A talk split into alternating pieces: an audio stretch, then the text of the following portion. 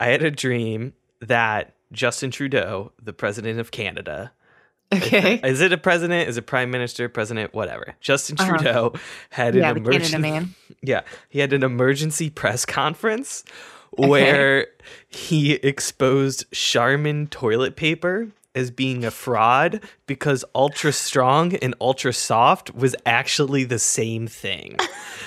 And it was You have strong suspicions about toilet paper, and the only the only authority you trust is Justin Trudeau, Canadian guess. Justin Trudeau. I don't know why, but I remember that like it was a huge controversy. Everyone was like, "How could Charmin do this? How long has Charmin lied to us?"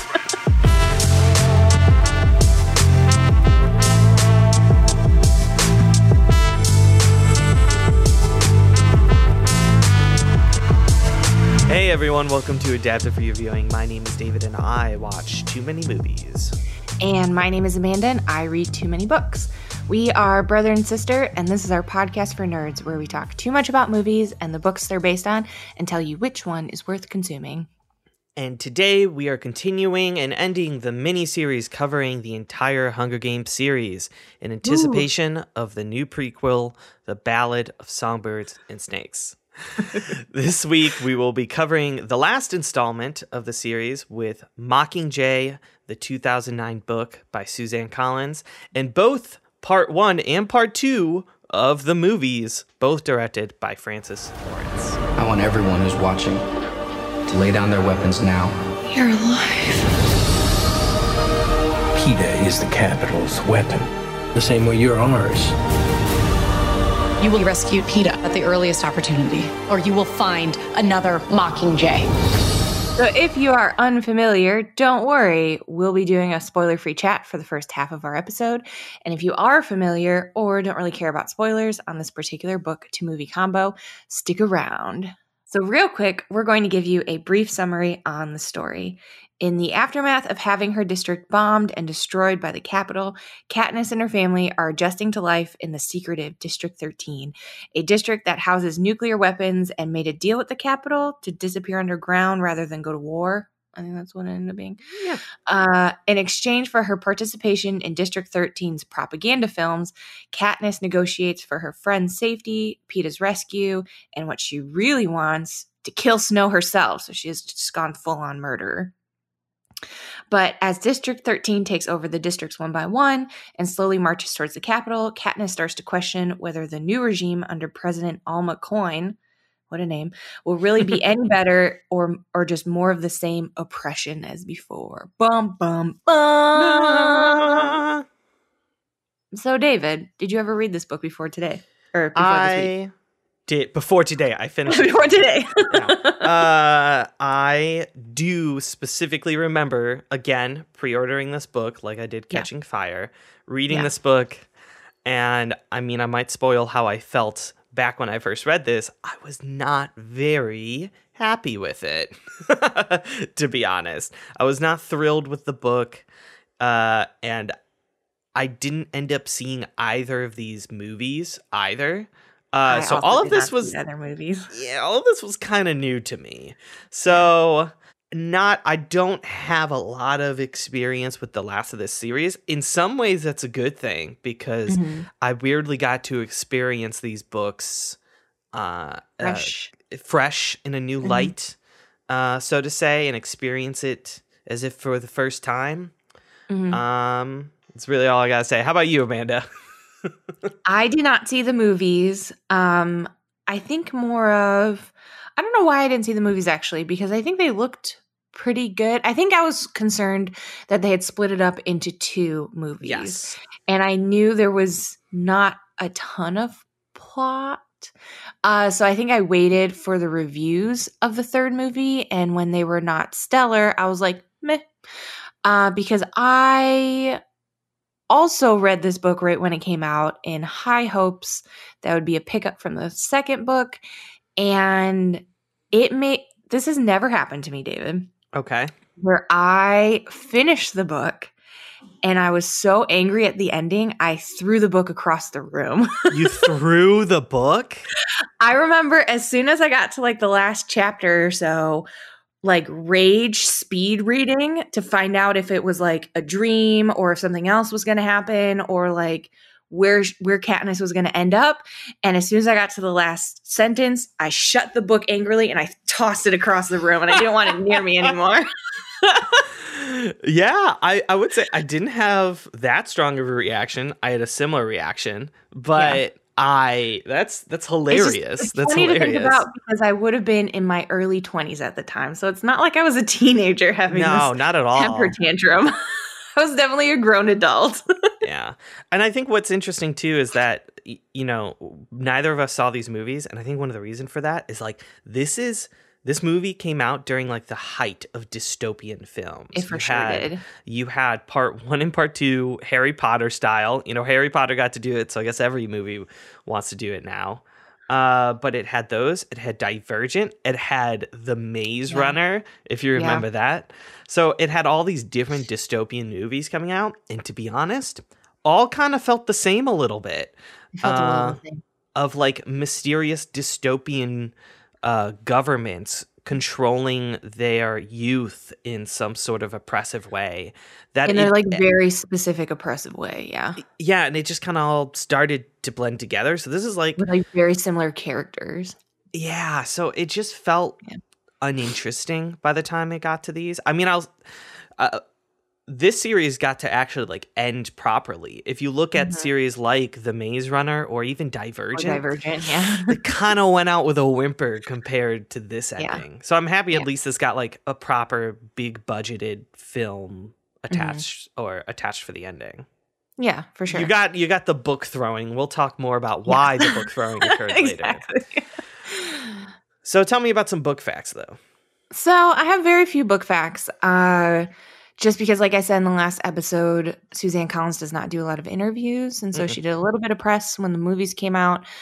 Um, but a lot of the book facts were about the series as a whole. And so nothing super new just about the this book in particular. Uh, I will say though that this book had no problem selling off the shelves. Uh, it was just as popular as the other two books. It sold like crazy. It had an original printing of 1.2 million books, which what? is a hunk a ton of books for yeah. a print for a first printing, and they added an emergency 400k within the first week because it sold out so fast. That's so crazy. it had almost a two million first print, which is really really impressive. Um, and it had mostly positive reviews. Uh, because of its depictions of war and violence were very interesting for teens, um, but it also had some mixed reviews, which we will dive into. We will dive into. Mm-hmm. Yeah, uh, unlike the book, the this movie has a, a, ton of little facts. Again, these movies were just like cranked out quickly, were, so yeah. there aren't like a ton of interesting production notes. Uh, because these were kind of just filmed back to back and put out very very quickly. Um, but you know, probably the biggest thing that people kind of think of when they think of these movies is the fact that these are Philip Seymour Hoffman's last movies. He died during the filming of part two of crazy. Mockingjay, which yeah. is crazy. He he is still even though he doesn't get a lot to work with in these movies, he Fantastic brings so much more because he's yeah. Philip Seymour Hoffman. He has a lot of subtlety to his roles and a incredible actor, very very much missed. Um, thankfully, that they did film a ton of stuff already. So mm-hmm. unlike other movies that need to do a lot of CGIing, they only have a little bit of CGI Hoffman, but for the most part, uh, it it was easily written around and didn't affect the movie's production that much. Yeah, uh, so I think there's like only one scene where you really notice that he's not there. Yeah. Um, but for the most part, it feels like he still has his full role from beginning to end. Yeah. So it, it was nice, you know, to kind of still see him do, for the most part, a full performance. Mm-hmm. Uh, now, to continue on our trend of Hunger Games soundtrack facts, uh, I like there, this note in here. yeah. There is a poem in the books called The Hanging Tree that at one point Katniss sings. And the Lumineers created a melody for this song that Jennifer Lawrence then sang for a short yeah. segment in part one. Okay. And the most insane thing to me is that when this came out, it was number one on the iTunes sales charts. I okay? remember when it came out. Yeah. What's nuts to me is that that many people cared about iTunes in 2015. Wha- Yeah, it was a big deal back in the day, dude. No, I remember that, but like iTunes, like it just the idea of going on iTunes and buying something sounds insane to me now. Like That's what that's what my college experience was was trying to decide how much money I could spend on iTunes every month. yeah. This was before this was before subscriptions and stuff. Well, Jennifer Lawrence has a number one song. That's that's great. Uh, to to be fair, the melody is kind of nice, and that's It's fine. it's fine. It's I mean, it was also written by the. Lumineers, which is again during the folk phase. It definitely sounds like it's a Lumineer song, and it's a great Lumineer song. It is a bad childhood like folk song that's been handed down from generation to generation. That doesn't quite make much sense. We're I have a lot of opinions on the poem that we'll get to later. yeah, I'm gonna get to the poem later. okay. Uh, and the last one that I am shocked by, because from a movie production standpoint, this seems insane. The hardest scene to shoot, in which took three weeks, uh, is a part from part two of the movie series, where they filmed in sewers. And it was so physically challenging. People were like puking on set. Apparently, it was unbearably humid and hot in the sewers. And like I'm wondering because this is only like a five to seven minute sequence in the movie. Why did they film in sewers? Why not? I thought it was a set piece. It No. looks like a set piece. It looks like a set like this. You could have built a sewer set piece. No one would have cared. What is the uh, added authenticity of filming in a sewer? It's very odd. I don't know. This is it's crazy to me because I can't think of a way to suck more It's- energy well, off okay. set than to film in an actual smelly sewer. It's odd because so many of the other things in this movie are inauthentic and shortcuts. So why did the sewers need to be? I have no idea. Maybe it saved money. It probably saved money, but like, just guess. just take out a couple CGI boys, and like, I'll still be happy. So some crazy stuff happening on set, huh? Yeah. So, uh, that's really it in terms of fun facts. I mean, we're we're coming back. we're coming up toward the end of the series. We're running out of facts here. Yeah, we've never had to like talk about the same series over and over and over again and come up with new stuff, like new fun facts for it. So we never have to do it again. Until we go to another series, we'll see. Snakes, Yeah. Oh my gosh. Hopefully, that movie doesn't come out for a bit, or has a more interesting production schedule. Anyway, let's kind of jump into the story. Amanda, let's get into our main non spoiler discussion. What did you think about the main story of Mockingjay? Hmm. So I had kind of a difficult time getting through this book. I didn't super like it the first time. And kind of reading them back to back and diving into it in depth with you has kind of helped me understand why. Um on the surface, it has everything that I want it to be. It's a cool rebellion story in a dystopian version of the US, and it's all about, you know, I don't know, truth and justice and like all stuff that should be relevant Yeah, to real great. and like interesting. Yeah, all all good stuff. Um, but then when you're actually going through the story, it's not none of the stuff that you think is going to happen happens. Like there's not very many action scenes. There's not the stakes don't feel particularly high. Like she spends a lot of time being bored and like walking places without anything happening. Um, you know, the bad guys seem cartoonishly bad still. Mhm. Uh, so like all the stuff that you thought was gonna like be developed and sophisticated, um, just feels not. And then on top of it, like we had the you know the gimmick of you know for lack of a better term of the Hunger Games in the first book. Mhm. And then we had a return to it in the second book, which was fine. Mhm. And then in the third, they're like, it's just another Hunger Games. Yeah. And you're like, that's not what I wanted this story to be about. Mhm. I want it to be about this cool rebellion that I've been waiting for for two books. So I don't know. There's like no intrigue. Everyone who seems evil is evil. Everyone who seems good is good. So it's not very exciting. And then the ending is a little bit weird. So it's hard to tell like what the point of this part of the story is. You know what I mean?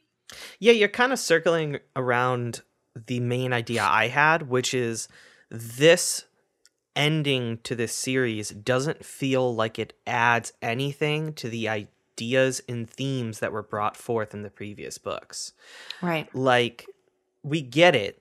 The capital is bad. We don't need to spend more time showing us and giving our characters motivations to fight the capital.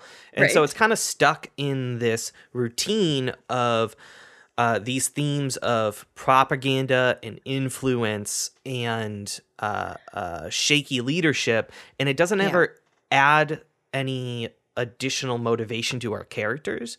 Yeah. And then it also just kind of stalls out because we're again we're in Katniss's perspective that doesn't shift at all and she doesn't have a main goal for the entire book. I mean it's it's very uh broad in that it is to kill President Snow, but Right. in that they don't set up the stakes to get there. And in the end those stakes don't even matter. And so you're left at the end of the book wondering what was what was this whole story about? Yeah. And so I don't want to I don't want to uh, uh, harp on it a ton because again I really love this universe and it's so interesting and the revolution was Yeah. interesting, but it just felt like we weren't in the right perspective for it, and our characters never seemed motivated to move forward with it. Yeah. It didn't quite like there are so many things set up and unfortunately that's a lot of stuff that we have to talk about in the spoilers but there are so many things set up throughout the story that you expected to be paid off in the third book that didn't quite feel paid off uh Yes. like there's a con like snow has been the villain the entire um like he's clearly the antagonist um and that gets wrapped up in a weird way. Uh you know Katniss volunteers to save her sister and she has problems with her mom and that gets wrapped up in a weird way.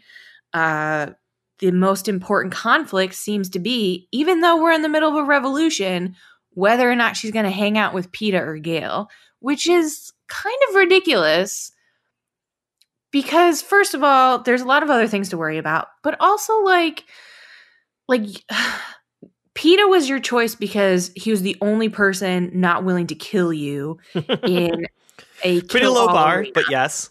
pretty low bar. Gale was the only person available to you because he was, you know, like your small town childhood friend helping your family stay alive. Her world has now been open to many people in the world across the country, and she's still like, these two dudes, I don't know. None of them seem right for me, but I guess I have to choose one. And I don't know why. Yes. Now, uh, I will say this book has much less romance than the other books, but the romance that it does have feels particularly out of place because Yeah. now the world is going through extreme changes. There is literally a revolution, and it feels like the main characters are non participants in that. Yes. And so it's very strange for them to focus on this romance while we know there's much more important things. So the thing that frustrates me more than the unsatisfying endings, more than some of the lack of character development in this last book is actually the writing itself. And I don't I don't want to it's it's not the actual writing, it's how she presents a lot of the themes um in this book, they're so blunt and over explained. like there is a point, you know, we mentioned before that there is this poem that Katniss Yeah. is saying that insinuates something much darker than what she's giving off. And instead of letting the reader, who at this point, you know, this is for YA, so I'm guessing between 13 and like 18 or so is the target audience At for least. YA. Yeah. Yeah Mhm. um you know that's getting to the point where people can start to pick up on things and this poem isn't exactly subtle about things either like Not you quite. can go through it and kind of figure out what it's about she shows this poem and then she has Katniss internally go through the stanzas and explain the poem to the reader as if they're too dumb to figure it out. And I was reading it and I'm like, do you think I don't understand this? And I understand, yes, I'm a little bit older, but I even feel like at those ages, people can understand it.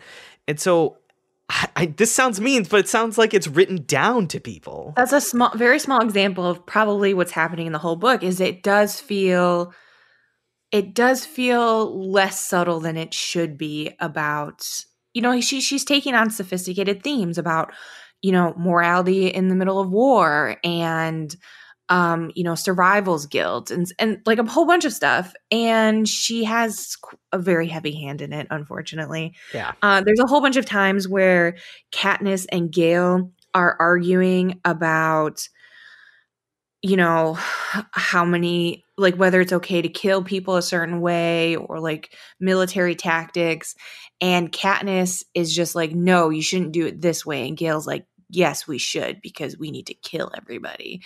and there's just like no subtlety in that argument. Like there's no, no, place for Katniss is is wrong sometimes, but ultimately ineffective, or you know, Gale is right technically, but like does he give up like the moral high ground because like there's no like there's no sophistication to that discussion. It's just Katniss is probably right and Gale is probably wrong. The end. Let's move on. yeah, like scene. war is supposed to be a little gray and a little bit right. tough with moral issues, and they have none of that. And again, like even one of the biggest themes throughout this entire series is the influence of media and propaganda, yeah. and to show. uh uh, how that may influence the good guys. They literally call like their advertisements. They call them propaganda. They call them propaganda, and for short, they which... call them propos. which is which is propaganda. It's like it's there's really weird. Zero zero subtlety in what they're yes. doing. Well, especially because like propaganda itself is super interesting. If you want to write a story about propaganda, cool, that's interesting. I'm all for it. propaganda isn't always about having a heavy hand like a lot of times it's taking a story that is that is you know that may have nothing to do with your cause or whatever and painting it to look like these guys are the bad guys these are the good guys and so i feel like she like missed the point of like her own like bit. there's there's so much prop it's they talk nonstop about wardrobe and filming and it's so strange. That's not what i want in my revolutionary story. And even if you do want some of that i think it's okay but i think at one point like it becomes like why are we still doing this? They'll yes. be like ba- the book will basically be over and they'll still be like gotta film some more stuff. And it's like i understand the point you're trying to make but this just this is exhausting at this point it, it was a little is. it was a little much i was ready for them to move on to something else like i understood having to put on a face to be in front of the capitol because i thought that was going to be more about like intrigue and like playing the room or like anything like that yeah. Uh, and instead, we just got more of it, but for less of a reason that made sense in District 13. You know what I mean? Yeah. Did you have any different thoughts on the movie than you did about the book? Okay, first, right off the back, this should not have been split into two parts. I think we could both. It's wild. The first this, movie uh, is so boring. Even with Harry Potter, was a stretch. Taking and so much stuff happened in Harry Potter. That book was so huge. Yes, this book is one this of the like shortest in the series. yeah, so it's it's crazy it. to me. Um, yeah. But I will say, like the first and foremost, something the series has always been great at is just grabbing the best actors. My gosh, all yeah. of the actors are amazing. I, I was saying to you, I was blown away, absolutely blown away by the cast. The cast is so good. Julianne Moore is President Alma Coin. Mahershala Ali, amazing. amazing. Literally the best part the of the movie. Best part, so good. Far. Uh, Gwendoline Christie is in there for like four minutes, and it's incredible. I wish there was mm-hmm. more of mm-hmm. that. Um, Elden Henson is the Avox brother. He's also on um, Daredevil. He's incredible super in it. Great. I think he was super good in it. Uh, and Natalie Dor- Dormer, uh, who I totally forgot about this, single handedly brought the like half shaved head trend into oh, being. Yeah.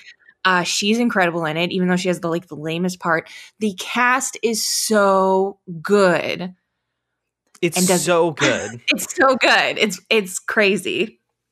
Even like the performances are pretty. su- Uh, most of this, I will say, the supporting cast performances are really, Absolutely. really good. I, l- you know, Main the fact that they, yeah. I mean, this is also near Game of Thrones height before it crashed and burned. Uh, so they they were able to get all the good Game of Thrones actors into this, which is fantastic. Another thing that actually really surprised me and a great addition was the score. They had one this time. It was great. was I was good. like super shocked um, that the, it took them till the last two movies to make Yeah. a score that was like engaging and made me feel anything. Yeah, they took like the capital jingle that happens when the videos pop up Mhm. and they turned that a little bit into like part of the score. It was very good. Yeah, I loved it. Yeah. I want. I wished it was present throughout the whole series because Yeah. they did a fantastic job actually adding that to the movie, and it actually rounded it out to make them feel cohesive as two movies, even though they shouldn't have been two movies. It made them feel uh, like of the same instead of Yeah. separate. Definitely. Well, and um a small thing, but important thing because we've talked about it several times. Katniss's hair looks better. So I know much it's a better. wig, but it looks real. it looks it looks so way much better, better. than her real hair did. way, way less shiny. Big fan way the less hair. shiny, way less weird. Yeah. Yeah. So let's let's do like short little snippets of each movie uh since i mean to be honest i watched these back to back like i think most people would but Yeah. uh amanda what did you like give me some thoughts on that first part Uh, it was so boring. it's kind of boring There were so many parts. there were so many scenes. I also watched them back to back. So I had in my head, okay, I got like, f- you know, it's like five hours of movie to get through. And so I knew, like, I kept on pausing it to see how far into the first movie I was. And it was, it was slowing down time somehow. Like, they just kept going places and walking around places, and then nothing would happen, and then they would leave and they would go to another place and then like four scenes later they would go back to that first place again i was like why do we keep what are we doing here guys yeah i think because the um the book is very back heavy the first movie's pacing is completely slow. off because they they're really there's maybe like one and a half action scenes maybe um, for the entire movie. There's really There's- not that much yeah that there's the one at the hospital that one's pretty good that's in the first one right Yes, that's in the first one. that scene is pretty good where she shoots down a plane with her bow and arrow into sure, a hospital. let's just go with it. Let's just go with it. which was not great Yeah, the pacing just feels so strange that it's really hard to watch part one. They yeah they did sucked. add um scenes from other districts of Mhm. them like rebelling, which was amazing. I loved those scenes, but for the most part, it was a pretty boring movie. I think you could probably skip the first movie and just do one, two, and four and still get the gist of the story without missing anything. Yeah, it's called the the Shotgun Hunger Games Yeah. watch. Yeah. Yeah, I agree with that. I'd 100% agree. Um so yeah, that's really all my thoughts on the first movie. There's really not much else to say cuz not much happens. Uh, the second movie was better. Um, I think the action there was a couple of really solid action scenes. We get a couple of really great performers in there. There's a little bit of tension thrown in that's much needed. Um, so the second one was better. There were some parts that still were silly. There's definitely- which I feel like is, is sad when we're talking about like an action-packed rebellion movie. Well, I think the second movie works better because there's a lot more action and Francis Lawrence I think is much better. Leaps and bounds better at directing action scenes. yeah, he does a great job doing the action scenes. Yeah, there's the sewer scene that was hot and nasty is actually pretty tense. pretty. Yeah. I loved I liked that scene. It like suddenly felt like just like the smoke scene in the last movie, uh, catching fire. This scene uh like kind of switches to this weird like horror aesthetic that Yeah. I was I was loving.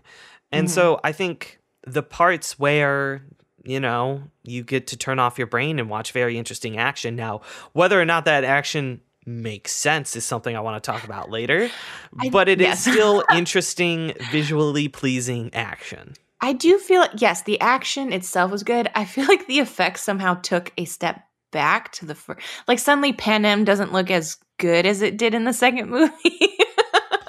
yeah, it kind of does But- look like like I don't know, just kind of a regular old city. To be fair, it is a war, Amanda. The city, no matter how good, is going to look a little worse in war. yeah. Uh I was talking more about like the CGI. But Oh yeah, I mean the CGI. I mean I thought it was fine. There's a couple parts, but I think the parts that they had like it's it's tough for some of those and maybe I can, Yeah. we can go into spoilers about it. But there's certain CGI that's like easy to do and I, yeah. and like whether or not the filmmakers make it easy on the artists to do. Yeah. And I think the scene had a lot of tough CGI. I feel like do. they had, that I think the they pulled off well. I feel like they had the same pile of rubble that they just like shifted around every few scenes. You gotta save some money, Amanda. Not a listen. I wasn't looking at the piles of rubble. You were looking at the piles of rubble. a little Okay. bit, yeah.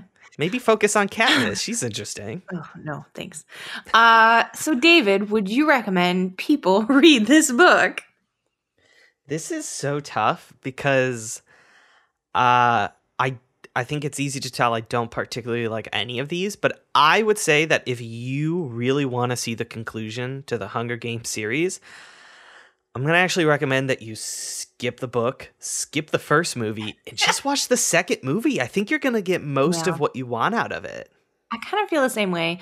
I feel like now going through like the trilogy again, my most optimal like journey through this story is book 1, movie 2, movie 4. Yeah. No, I 100% agree with you. Is it? Book Okay. one, book one is fantastic. I still Yeah, love that so book. good. Great, Mhm. nothing but good things to say. Movie two, I think, does a better job at kind of showing the Everything, whole yeah. arc. Great, and then movie four just kind of boom wraps it up in a nice, tightly packed Yeah. action adventure. I don't think there are any like plot threads that you would miss by skipping movie three necessarily. I think everything kind of comes together in movie four, Yeah, and you wouldn't have to read book three then. I think you just need like a quick summary before you start like like like a paragraph of plot before you start the fourth movie and you'd be Yeah. fine like yeah, I think so too. Previously on the Hunger Games, Yeah, and then it's just like it. quick flashes. Yeah, but then it would just be. Am I allowed to say this? It would just be we saved Peeta, but then he attacked us. Move on Yeah. to the next.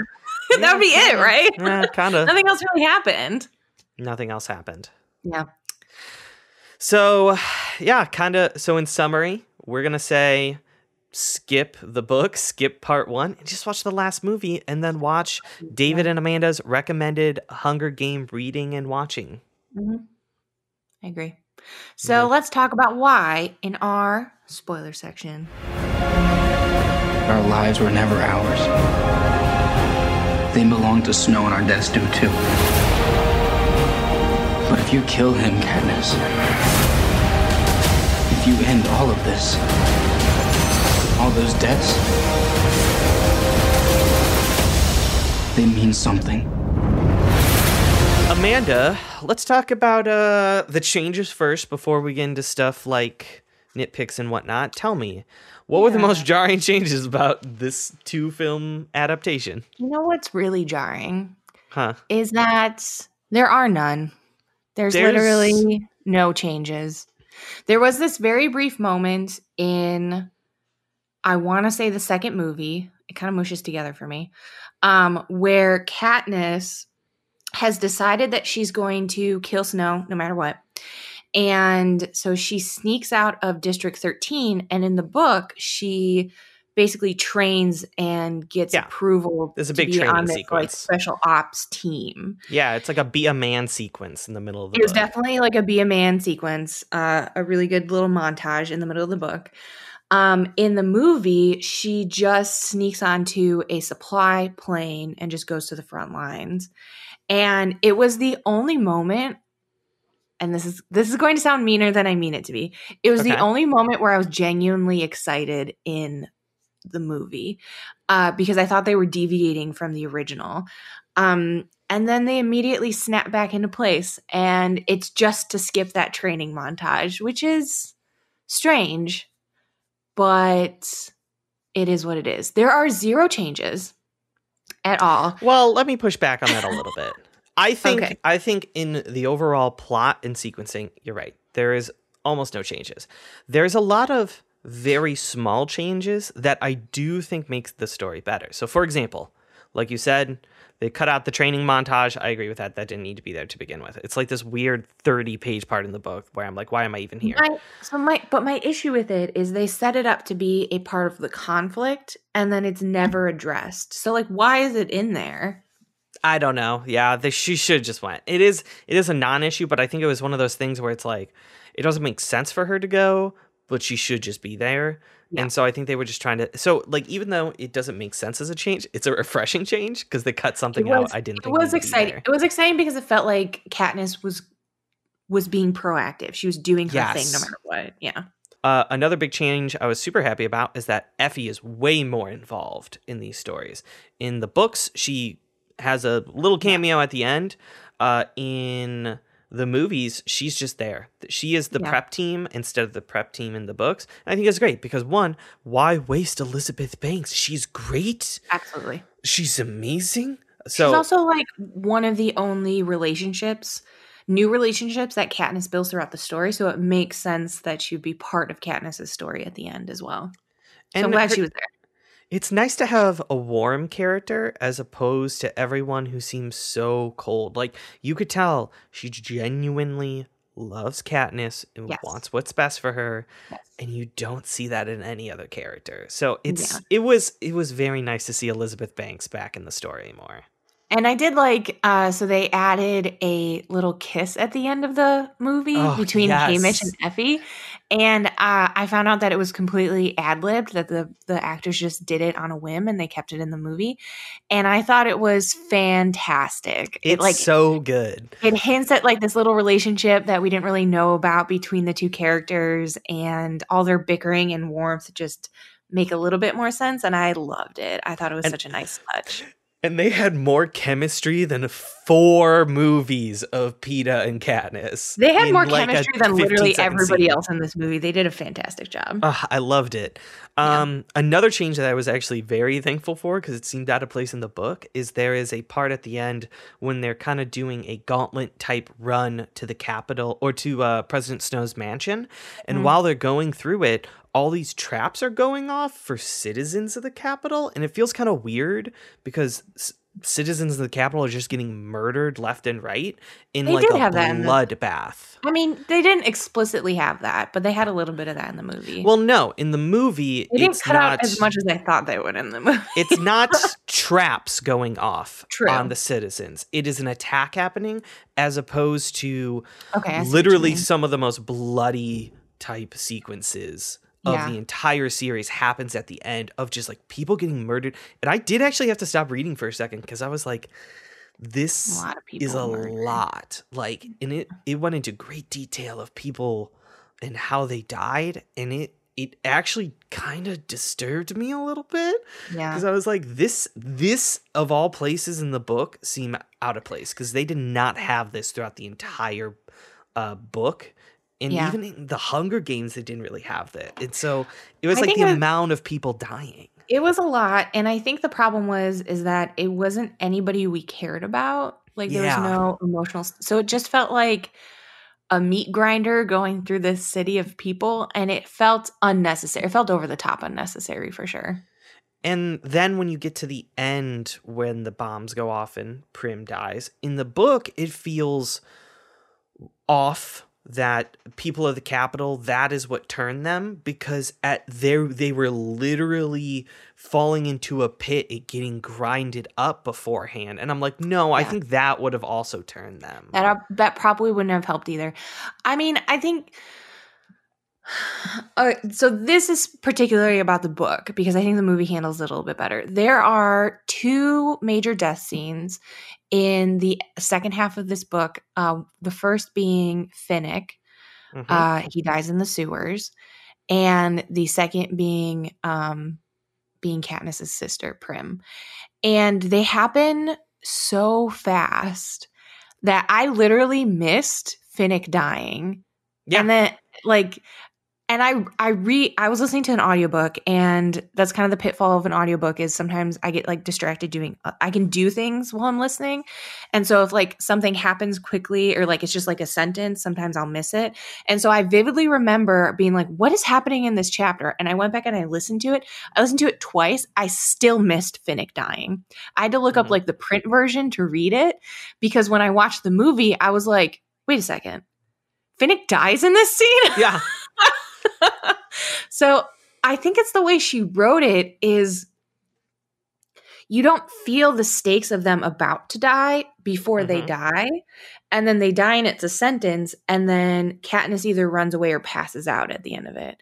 And then she wakes up and she doesn't think about those things because she's like distracted by other things. So it almost it hasn't hit the reader enough that those characters are gone. No, and I think what's hard too is I mean, both of these deaths anger me for two Yeah. different reasons. I think with Finnick, it angered me because they actually spent a lot of uh, time in the He's book building up. Finnick. Yeah, he's probably my favorite character too. They spend a lot of time building him up. They give him a quote unquote happy ending of him getting to marry. And then when he dies, not only does when Katniss doesn't spend any time reflecting his death, it feels like the reader doesn't get any time to have it like a cathartic emotional release about it. Yeah. And so for me as a reader, it just felt like you took someone away and didn't let me mourn. yeah. What's why would you do that to a character that you gave the happy ending to? I'm not saying happy endings can't have bad endings later. I'm saying like you you can't have a quick like treat it as a tertiary character Yeah. when you kill them off. Well, and I think that's kind of emblematic of my problem with the whole story is that it's not when you look at like the overall message of this story, it's it's not a hopeful one. It's not No. a good one. It's not even like a thoughtful one necessarily. It's kind of just like things are bad. Yeah. because Finnick is supposed to be, you know, he was this poster child for the Capitol. Uh, you find out that underneath it all, he's just trying to survive, and a lot of horrible things have happened to him. And even though he's this heartthrob, he's in love with, you know, Annie, who's kind of gone mad from the games, and he wants to take care of her and stuff. So he's like, he has like this very sweet side of him, and he's kind of like this sacrificial character and he should be somebody who gets a happy ending in the end um just for the fact of showing that like even people who are in these bad situations can still persevere through them and come out and find happiness but then he doesn't it's taken away immediately and his and like his death doesn't do anything to help Katniss. It doesn't do anything to move the plot around. It doesn't it doesn't feel like it needs to be there and it doesn't feel like there's a point to it. And so it feels like a lot of the story is a hopeless message which kind of sucks. Uh the same happened with uh, the fact that Prim dies. Like the entire story, this entire story started with the fact that Katniss was volunteering to save her sister and was willing to do anything to do that. And then she dies in the end. Yeah. And that's it. There's not like there's not like anything Well- there. There's not like a message. Katniss hasn't learned anything. She's not a different person now.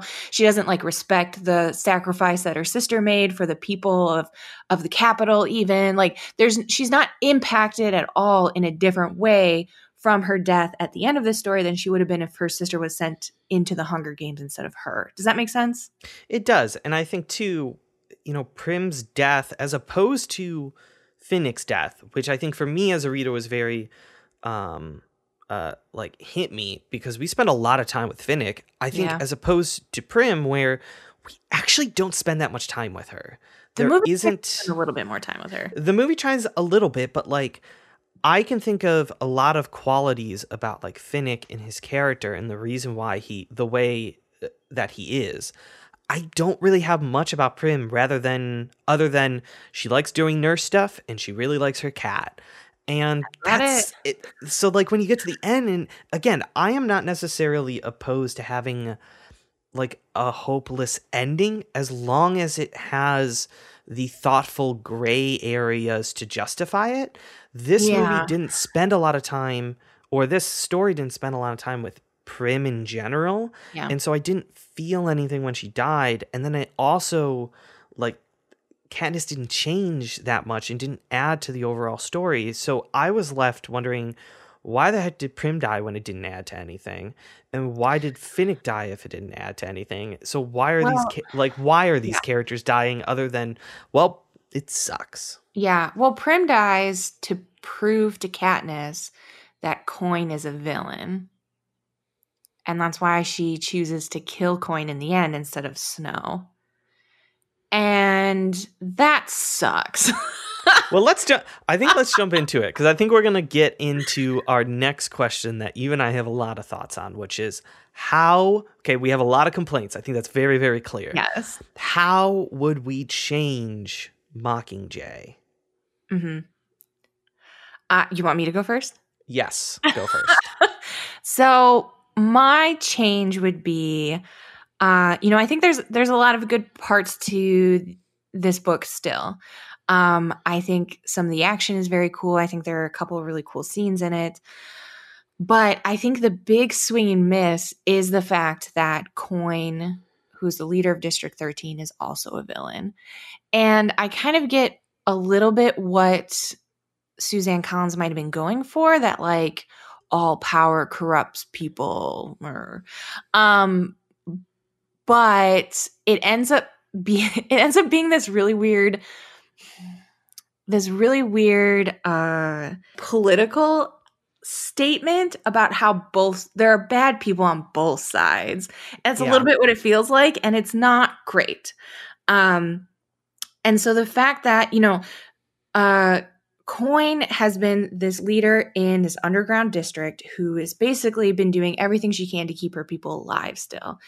And instead of being painted as a um as a pragmatic leader who will do anything to save her people and to ensure their survival, she is painted as a villain. Like those those things that should Yeah. be it should stand in stark contrast to who Snow was. That she's not willing to take advantage of people. That she's she only wants, you know, she only wants her people to survive, not necessarily to take from other people in order to ensure their survival. Like there's a fine line between those two.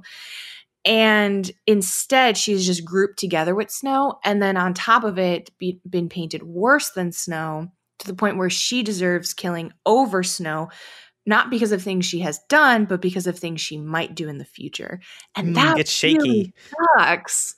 Gets very shaky there. It's really shaky at the end. And so I I totally get that she wanted a twist at the end. I totally get that she was she wanted this intrigue. I think the intrigue of the fact that Coin doesn't like Katniss and doesn't want to entrust her with anything is interesting because up until this point, everyone is like, Katniss is our only hope for some reason. And it's refreshing to have a character that's not like that. But then to have her just painted as a black and white villain sucks. It's not Yes. interesting. And it ends up making the end of this book really frustrating because the entire series is leading up to Katniss finally facing Snow. And instead, she understands him in the end. They're best friends in the end. And that sucks. That kind of sucks. Yeah, I think too. The movie tried to do a, a little better of a job at villaini- villainizing her. I mean, first of all, she's played by Julianne Moore, which uh, it's kind of hard to hate her to begin with. But there's like this hilarious scene at the end when they're all discussing if they should have another Hunger Games, and before they talk about that, they're like, uh, "So, uh." Uh, Coin is going to be interim president. Uh, when are we going to have an election? She's like, I don't know if ever. You know, who knows? and I, I just We'll started laughing. out. I Yeah, just started laughing. Evil. It's silly. And it was such a turn because actually in the first movie she's kind of warm and welcoming, and then out of nowhere she's evil Julianne Moore. Um, I'm gonna push back that on the idea that Coin couldn't be a villain though, because my idea to change this is much more radical. Okay. Okay. First, so it's it's a couple things. One, we're gonna we're gonna scrap a ton of this story. Uh, I think the parts we're gonna keep are like the hospital scene, uh, and kind of the end gauntlet. I think would be a great thing to take. Here, are, here are the things I'm gonna change. Uh, first, uh, we're going to make Katniss immediately be okay with being the Mockingjay. I think that struggle not to be it is a stupid one. She's done that for two books. I think at this point she understands the Capitol is evil. We don't need to show her that the Capitol is evil. Okay. Yeah. So I think she embraces it. Two, I think they save Peeta right away. I think it should be like one of the first things that happen is Peeta gets saved. Because I think that would be interesting if maybe she's reluctant, then they get Peeta back immediately Mhm. and then maybe she's on board. So maybe she does have that struggle, but it's very short. Okay, so quick things right away. Then I think there should be a very clearly laid out plan of how they're going to win, which they sort of do, but I think Katniss needs to be more involved with that. Yeah. This way we get an idea of what it means to win and lose and have actual like an end goal. Okay? And I think what that looks like is I think as they're trying to fight and win districts, they come to realize that this high morality that like Coin is trying to do of never needing to compromise, they start to lose and realize that they need to compromise a little bit. So now it becomes a story of a good leader, Coin, who turns evil because of what she needs to do to win a war. So that when you get to the end of it, it's much more satisfying when Katniss comes to the point. And also, you kind of think, okay, she should die because maybe she's committed some war crimes. And you're like, uh, I don't feel so great about her anymore. Yeah. Uh, and then at the end, so that the gauntlet seem seems to have some sort of effectiveness, because in the in the story, she gets to the end and gets to the mansion, and the rebels are already there. And you're like, why the heck did she go on this journey to begin with if it's just gonna kill off a bunch of characters? Mm-hmm. I think what should happen, what would make sense, is they get to that scene and the rebels are like, no, we're just going to wait it out. We're just going to let them starve and sit there. Because one, that makes sense. That mm-hmm. makes sense. If they surround everything, just starve them out and then eventually you'll win. Okay? So it makes sense. And two, then you have Katniss going into the city despite those plans to go try to kill Snow herself. Yeah. And I think so it's I of think like a that's speech story. there's much more stakes. It's much more of like a morally gray area. Maybe you could still have some of your propaganda. I still think you should do that. Um, but then it's a much more focused novel on the grayness of running a rebellion and trying Mm-hmm. to take over and are you going to be the same when you're done with that which i think she was she was hinting at a couple times She and then was, she just didn't commit fully So so, I I, just want to take out the crap Yeah. and do more of what's good. So I think if if Coin isn't if Coin does end up being a villain, Mhm. I I think I don't like the fact that Katniss is just the executioner at the end. I think it's very strange that they would have a 16-year-old girl shoot somebody with an arrow as a way to like f- end a war. It's it feels very strange. And I get it that it's so that we can have like this twist at the end where Katniss all of a sudden turns on coin, but I feel like it would be like so much of these stories are about the pointlessness of the pointless entertainment of violence and about how it's used in different ways, whether that's to suppress people or to liberate people, and how that's not Mhm. necessarily the best way to go about doing these things. And it feels strange that the final act of our fully realized protagonist would be to murder somebody hmm when she has been arguing with Gale the entire time about the morality of killing people in war. Well, maybe maybe we can ha- have our cake and eat it too, where Katniss doesn't kill Coin. Mhm. Gale kills Coin, and then she doesn't like Gale. She goes to Peeta. The romance people are happy. I'm happy. Everybody's happy. Everyone's cheering. We're all chanting Suzanne, Suzanne, because we're just so happy. It does feel like Gale would fit that. He was growing into that person anyway. There is this hilarious scene in the movie. Okay, I also have an hilarious I- thing that I want to talk about, but it may be the same one. What is yours? It's about Gale, Yes, where it is at about the Gale. end of the movie, Gale is talking to Katniss, and she's like, "Did you kill that children?" He's like, "I don't know." and then she's like, "Then she's like, goodbye." And how I They're just saw it standing was in like, the hallway.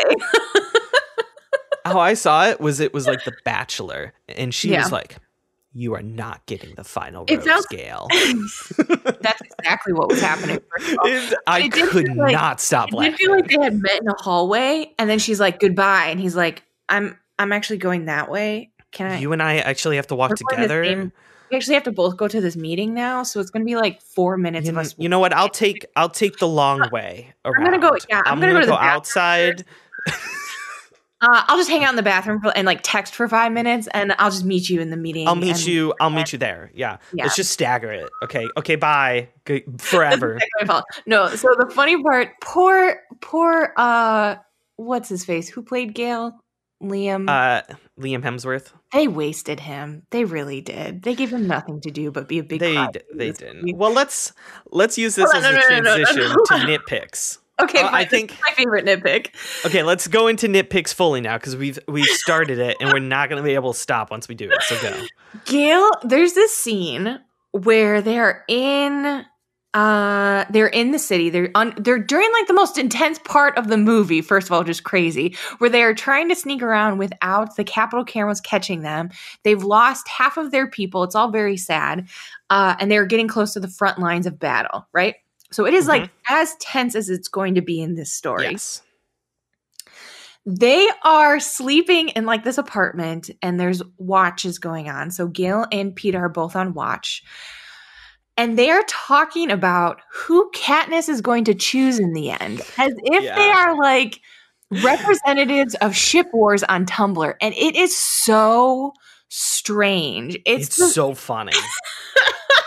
I have it is the most unrealistic conversation where they're just like, yeah, it would be really great if she chose me, but I think she's going to choose you because of these reasons, blah blah. It's so weird. It's like this weird meta conversation that's happening, but it's not fun and it's not believable. so it just ends up being like these awkward two dudes talking about Katniss's feelings for them. It's so weird. I also feel like in real life, she would have, because she heard them say this, she would have woken up and been like, Well, you dicks, I choose none of you now. I don't know. what a terrible thing to say to someone. Yes. Yeah, she's like, they're like, she's gonna choose whichever one she can't live without. What garbage? What? I would be so mad. I'd be like, I hate both of you. Yeah, I'd be like, pass. Both of you suck. I'll go find somebody else. There's millions of dudes here. Look at all these dudes. You suck. I'm famous. Everybody loves me right now. I can go find anybody else. Katniss needs to raise her standards a little bit. She does. She needs much higher standards. What's what's your nitpick? Okay, okay. This is mostly a book nitpick because in the movie they neutered it so much. But there is a fortress that is built into a mountain. Amanda, what is this fortress called? It's has the unfortunate name of the nut. The Nut. Okay. and th- she, in the chapter that this is present in, she says it like every paragraph. a lot. It's It's. and I could, I could not stop laughing. it's like she didn't know that nut was euphemism for anything else. Mm-mm. She is a YA author. She should she know better. knows what that. She should know better. She should know. I Well, would be the sitting there. She said she calls it a nut because it's a tough one to crack. Call it literally anything else. and call it the fortress. Call it. Call, call it it- the rock. Oh my gosh! Cool. Perfect. Perfect. And now I. I I could not take that entire sequence seriously Yeah. because I couldn't stop laughing at the nut. and it's supposed to be a really tense scene. Suzanne, you knew what you were doing. You knew what you were doing when you did that. Don't pretend like you didn't. Okay, I have another nitpick. Okay, let's hear it. We have two movies, so I feel like it's fair for us to have. We're gonna go. We're gonna go. This is this this episode will run long. Okay, I think the most ridiculous thing that happens in all of this story combined is the fact that President Snow bombs District 13 because he's like, I'm mad at you, District 13. But Yeah, yeah, yeah. drops a ton of bombs on there. Everybody gets out in the nick of time because Peeta has warned them. It's a very tense kind of moment. And then after bombs, so they go, they go, I'm sorry, I'm already laughing. They go to the surface after the bombing happens. It's all clear and everyone's fine. And they see the rubble of whatever was on the Yeah. surface. I don't Tons know of what. craters. There's tons of craters everywhere. And then everything is covered in white roses. Yeah. so it's like a little bit much. Okay, so was there a okay, I have a couple questions. Mm-hmm. Was there a bomb that went off that had roses in it? Or was it like was it like a flower drop, like a balloon drop? And also, that seems like a very expensive thing to do to taunt somebody. You know what I mean? It it felt it was very strange. how how else are you gonna know snow is evil? I I also, thought- what if Katniss dies? Then everyone's like, "Why are there roses are there roses everywhere?" everywhere? We're weird, like, guys. "We don't get this. Where did these roses come from? They look like they're fresh cut stem roses. Um, Why did they take the time? Why did you'd think they'd at least leave the thorns on and make So- it like like maybe we they could prick us to death? Is that their plan? So all throughout the series, there are you know there's only a couple qualities given to Snow, uh, but there's a hint of uh, that he likes poisons, um, so that's pretty abundant. Uh, he loves Mhm. these flowers, and then on top of it, he's constantly surveying people. So at the beginning of the third book, Katniss goes back to her house in District 12, which has not been bombed. Everything else has been bombed. And she plucks a single white rose out of this bouquet. All the rest of the roses have died except for this one. So in my mind, it's immediately like like a flashing bulb like, "Oh, this is a poison flower or this is a surveillance flower." It's one of those because those are like the two things that Snow is all about. Mhm. And then he dumps a bunch of roses all over the bomb District 13. So I'm like, oh, more poison, more bombs. No, they're just flowers. They're just flowers Snow keeps leaving for her in places. Why is he doing? Why? to taunt her, Amanda, to make her feel I just imagine- through through tiny little roses. I just imagine Amanda. like, yes, I would like, uh, I would like fifty dozen white stemmed roses, please. He's like calling to order them. He's like, yeah, can I have them just delivered? This is gonna be so good, guys.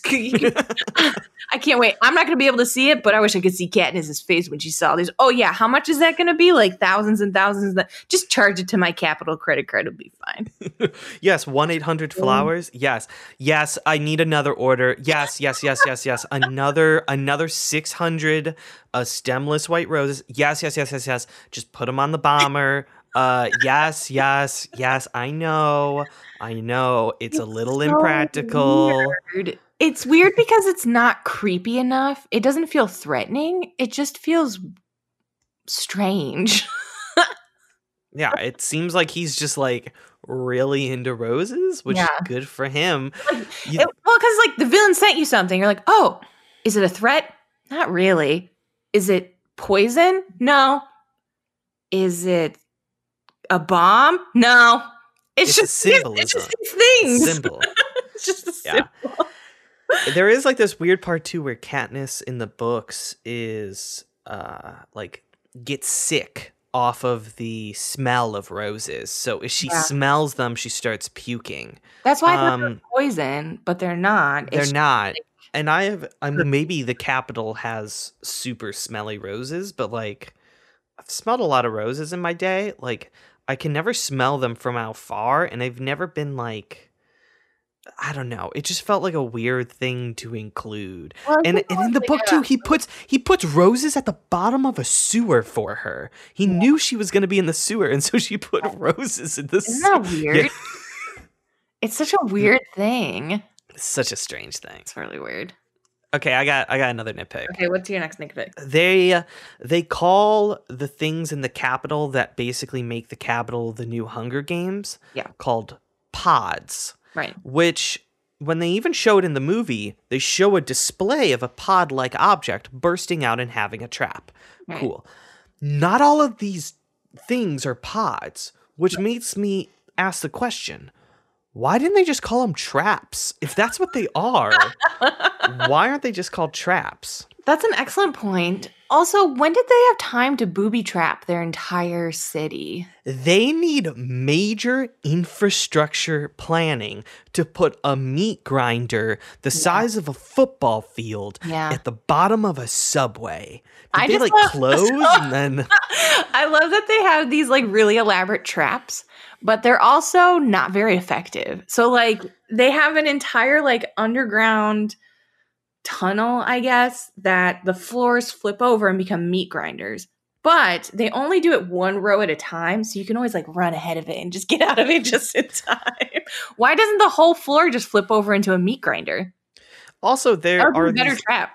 there are these lights that when they shone on you, you literally disintegrate. Which begs the question, why don't they only use that? Why That isn't that way more and in like a per, like why don't they use that as like a fence?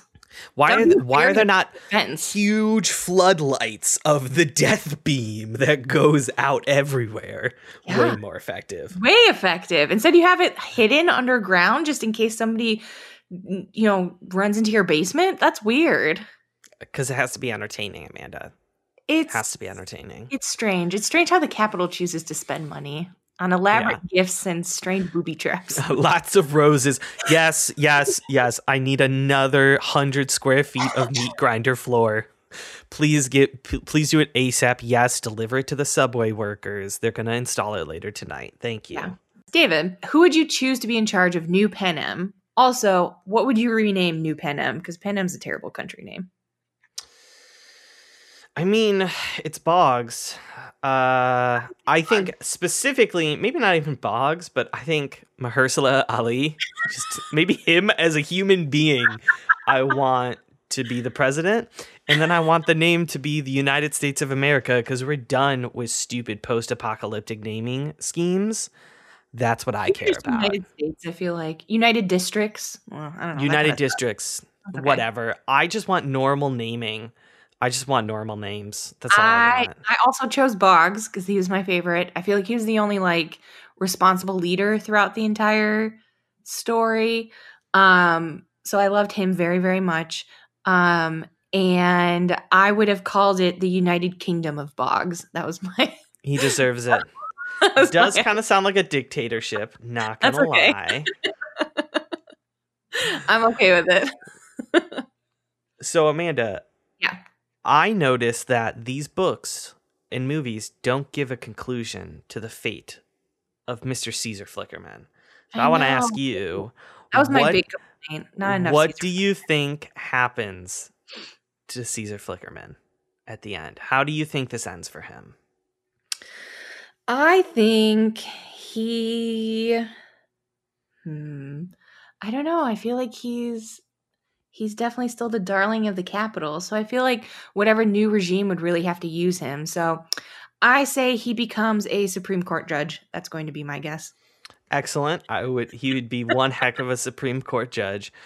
I think that his charm and wit is something that's undeniable and that Mhm. both sides love him. That no one wanted a war against Mr. Flickerman. No, it was a war not. against Snow. So they do not they do not they do not punish poor Flickerman. Maybe they maybe they take away his hair dye. Maybe he can't dye his hair anymore. In that case most people win when they take away his hair dye, I think. Mhm. So I think he he takes up as a press secretary press secretary for Mr. President Boggs. Uh, and he gets to have like a um, like a, a a mooch type press secretary for Mr. Boggs, and it'll be great. I think he'd Mhm. be very very entertaining, and who who wouldn't want to hear from him? I was very disappointed that the first the first movie he has blue hair. The 2nd movie he has purple hair, and in the third and fourth movies he just has same purple hair. I feel like they should have changed Mm. it up for for another one. Uh, I really, interesting. Yeah. I really, yeah, I feel like it could have reflected what was going on in the Capitol of some way. Even if he had like black hair all of a sudden, I feel like that would be interesting. Or I don't know, throw in something cool and different. Green, Sure. I'll Yeah. take it. rainbow, Mr. Stanley Tucci. Yeah, anything. Missed him. Oh man, what an episode. Do you feel like I'll we've probably- talked enough about Hunger Games? Uh, yeah, I might cut some of it, but I feel like all of it. I needed. I needed it. It was very cathartic. about- yeah, I need to talk about all of it. There were many things there. I feel like this could have this. There are a lot of there are a lot of really good things in this story. Um, I just really wish it would have ended better. I think the first one had so many interesting things to say and do, and there was nice twists and cool characters, and we got some of that throughout the rest of it. But I don't know.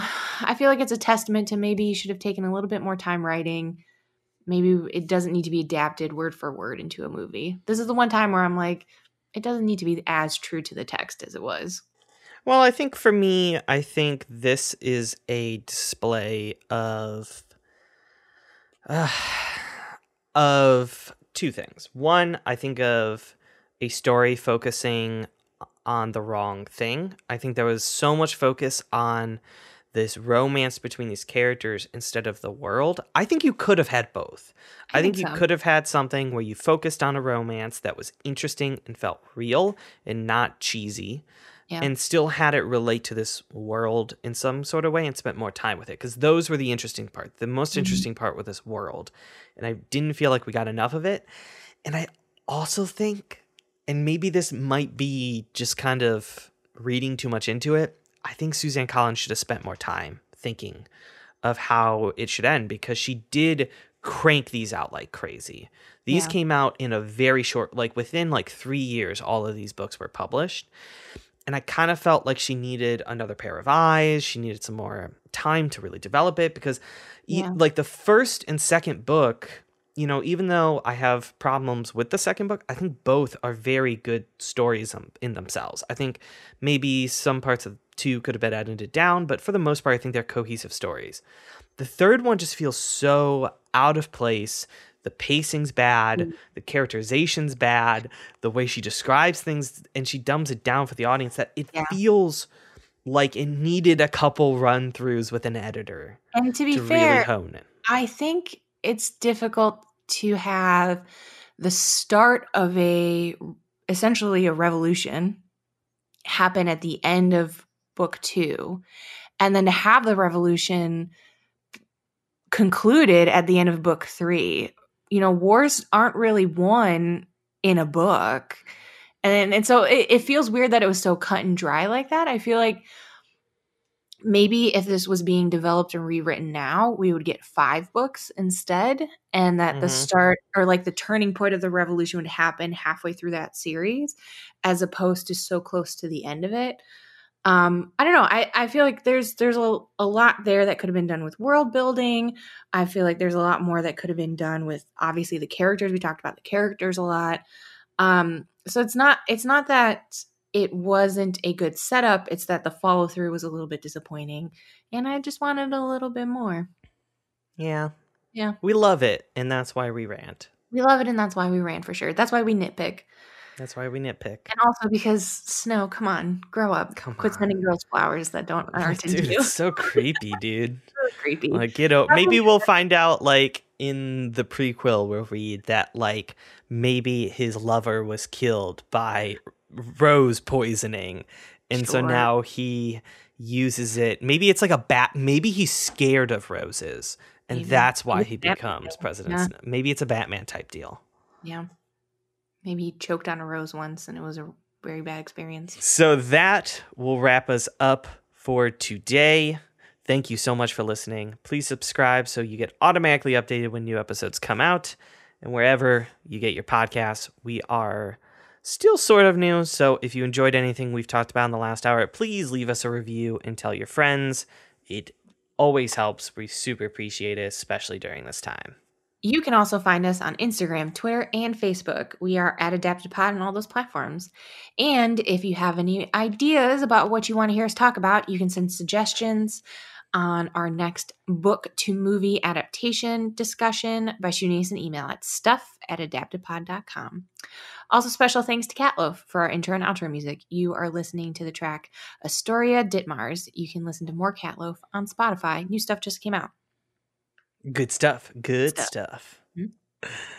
So, Amanda, what are we uh, consuming next? Oh, yeah, we get to choose something new. We get to finally choose end of a series. Uh, now we get to stretch our legs outside of uh, Panem and choose something not YA. Please, please tell me anything YA. I need a break from YA. We are taking an official break from YA and we're going to go sci fi. Uh, we are going to read and watch I Am Legend. Heck yeah. Is that sci-fi? It is, yeah, it's sci fi. Okay, I'll take it. It's still, but we we are still firmly staying in post-apocalyptic. We are staying in post apocalyptic. Technically, it's zombie y, but I would say it's sci fi. Okay, I've never, I've seen the movie plenty of times, so I'm in very interested in the Yeah, book. I'm ready So for the book. I know that they changed the book quite a bit from the movie, so I am excited to, to read it. Yes, let's get something a little bit more different. Yeah. yeah. Yeah, and we're diving into the pandemic vibe, so we'll be there for for that next I'm time. ready for it. I'm ready for it. So, tune in next time to hear about how we rate that adaptation. Until then, I want 4,000 roses, not two. That's how you'll impress me. Hello, yes, 1 800 flowers. Yeah, I had my 4,000 flowers dropped on District 13, and they were all dead. I need you.